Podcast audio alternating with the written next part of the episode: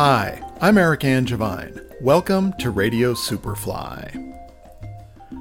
Currently, I'm in the middle of a three part series examining the development of Afro Cuban music and its subsequent effect on the rest of the world. In the first episode, I looked at the way African and Spanish influences came together to form son.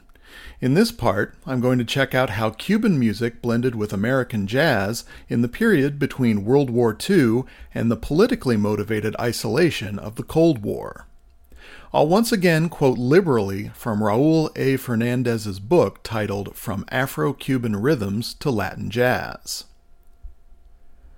Throughout the early part of the 20th century, Caribbean immigrants frequently landed in New Orleans, contributing to that city's thriving cultural gumbo. One of the earliest jazz musicians, Jelly Roll Morton, spoke often about the necessity of the quote, Spanish tinge in his music. Latin elements in American jazz went from subliminal to overt during the Second World War, perhaps in part because enlistment and wartime austerity measures made it difficult for large U.S. swing bands to stay in business.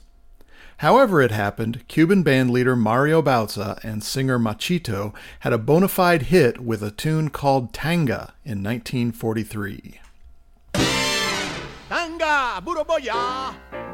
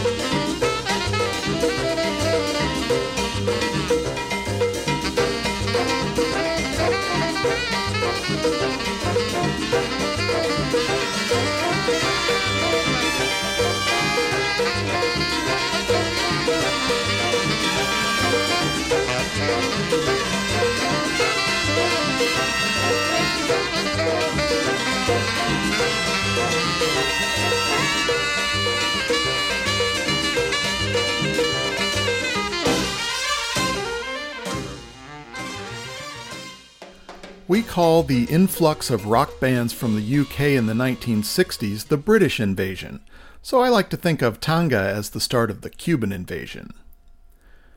Bauza and Machito brought a purely Cuban sound to their first hit, but a true sign of Cuba's penetration of U.S. musical culture was collaboration between Afro Cuban and African American jazz artists.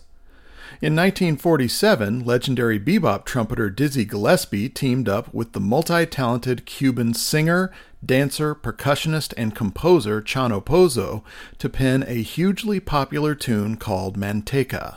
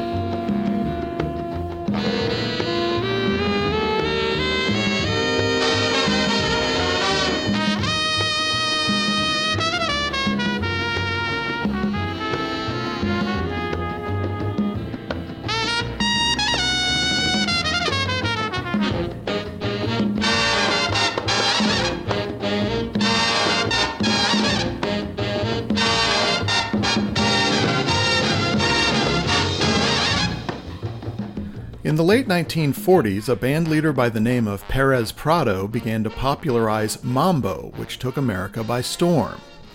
A then little known journalist by the name of Gabriel Garcia Marquez wrote a poetic description of the genre's sound. Quote, Mambo is a mix of trumpet slices, minced saxophones, drum gravy, and diced piano, all well seasoned. End quote. The bebop counterculture was taking American jazz in a more cerebral direction, but mambo was still for dancing. Prado earned the love of ballroom couples in 1955 with a massive hit called Cherry Pink and Apple Blossom White.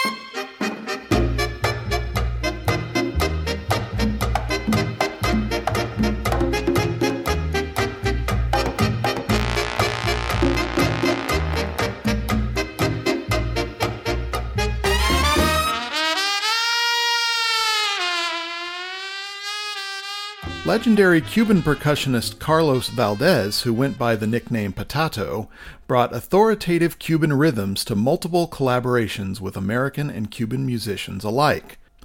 Quote, he arrived in the United States in 1954, playing at various times with Tito Puente, Machito, and Herbie Mann, and recording under his own name a number of important percussion sessions. A master of obtaining melodic tones from his tumbas, Patato's name became synonymous with conga drumming. His humor, grace, and showmanship also contributed greatly to the popularity of the conga drum sound in Latin jazz. I like this 1955 tune titled Afrodisia, which Patato recorded with trumpeter Kenny Dorham for the influential Blue Note label.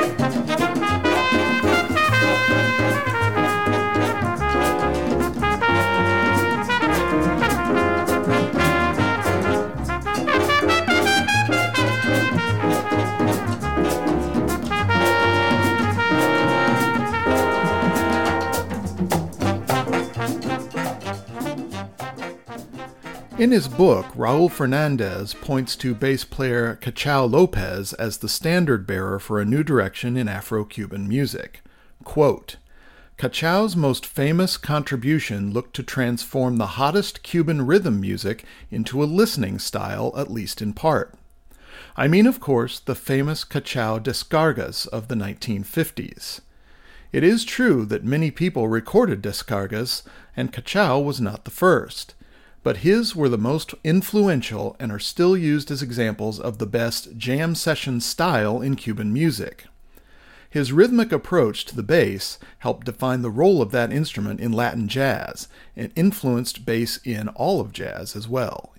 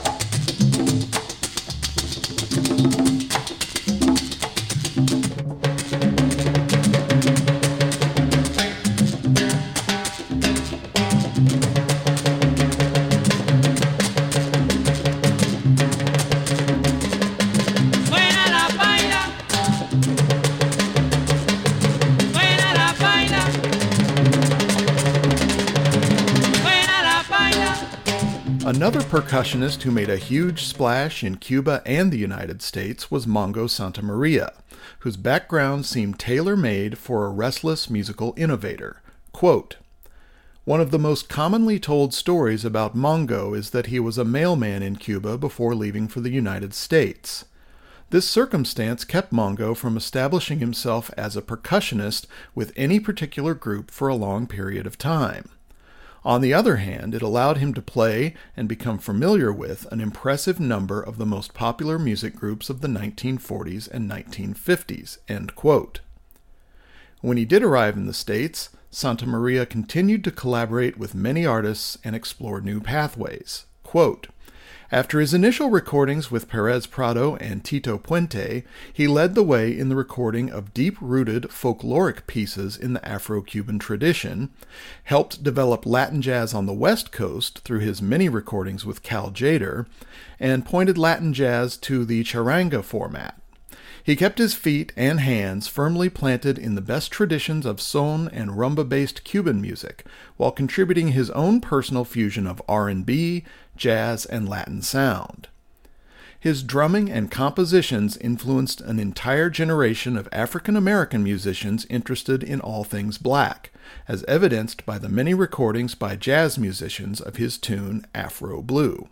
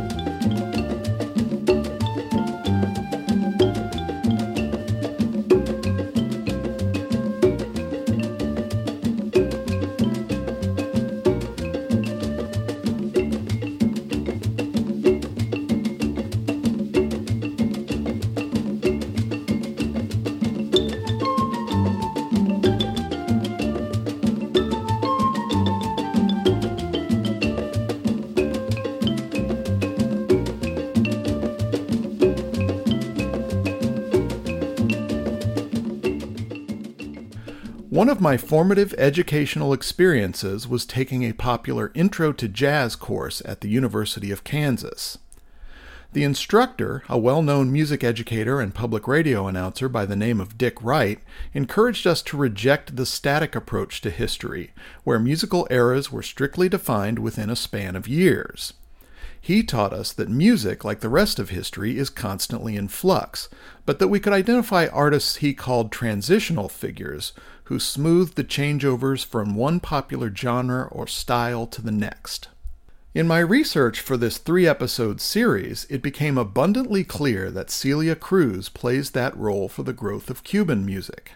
As Professor Fernandez put it in his book, quote, Celia Cruz was synonymous with the Afro Cuban sound for 50 some years. In the 1940s, Celia sang Yoruba chants over Cuba's national radio stations and traveled to Mexico and Venezuela as a singer, backing up the mambo dance show of the Mulatas de Fuego. It was her work as the vocalist for the Sonora Matancera in the 1950s that made Cuban dance tunes popular all over Latin America and in the Latino diaspora in the United States. Twenty years later, her collaborations with Tito Puente, Pacheco, Willie Colon, and others led to the diffusion of pan Afro Latino sounds via the salsa concept. Perhaps no other individual has so popularized the sounds that lie at the root of Latin jazz. In that spirit, here's Celia Cruz with Willie Colon, teasing our upcoming third episode about salsa.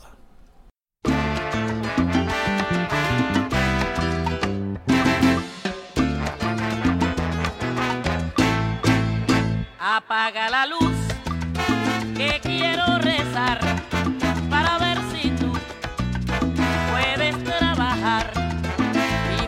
traer a la mesa el pan al anochecer. El triste infortunio de aquellos que sufren, trabaja, trabaja y trabaja y no ven el fruto por enfermedad o estado social,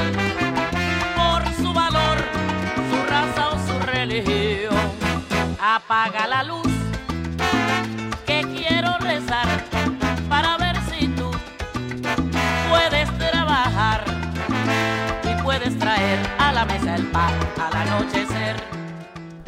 So far in this series, we've listened to Afro Cuban music as it developed on the small island nation of Cuba, and then heard how it mixed with the African American sounds of the neighboring United States. Next, we'll hear what happened when Cuban music expanded out into the world, met its Spanish speaking cousins, and helped light the fuse on the global explosion of salsa music. Thanks again for joining me on Radio Superfly. I hope you enjoyed learning more about Latin jazz.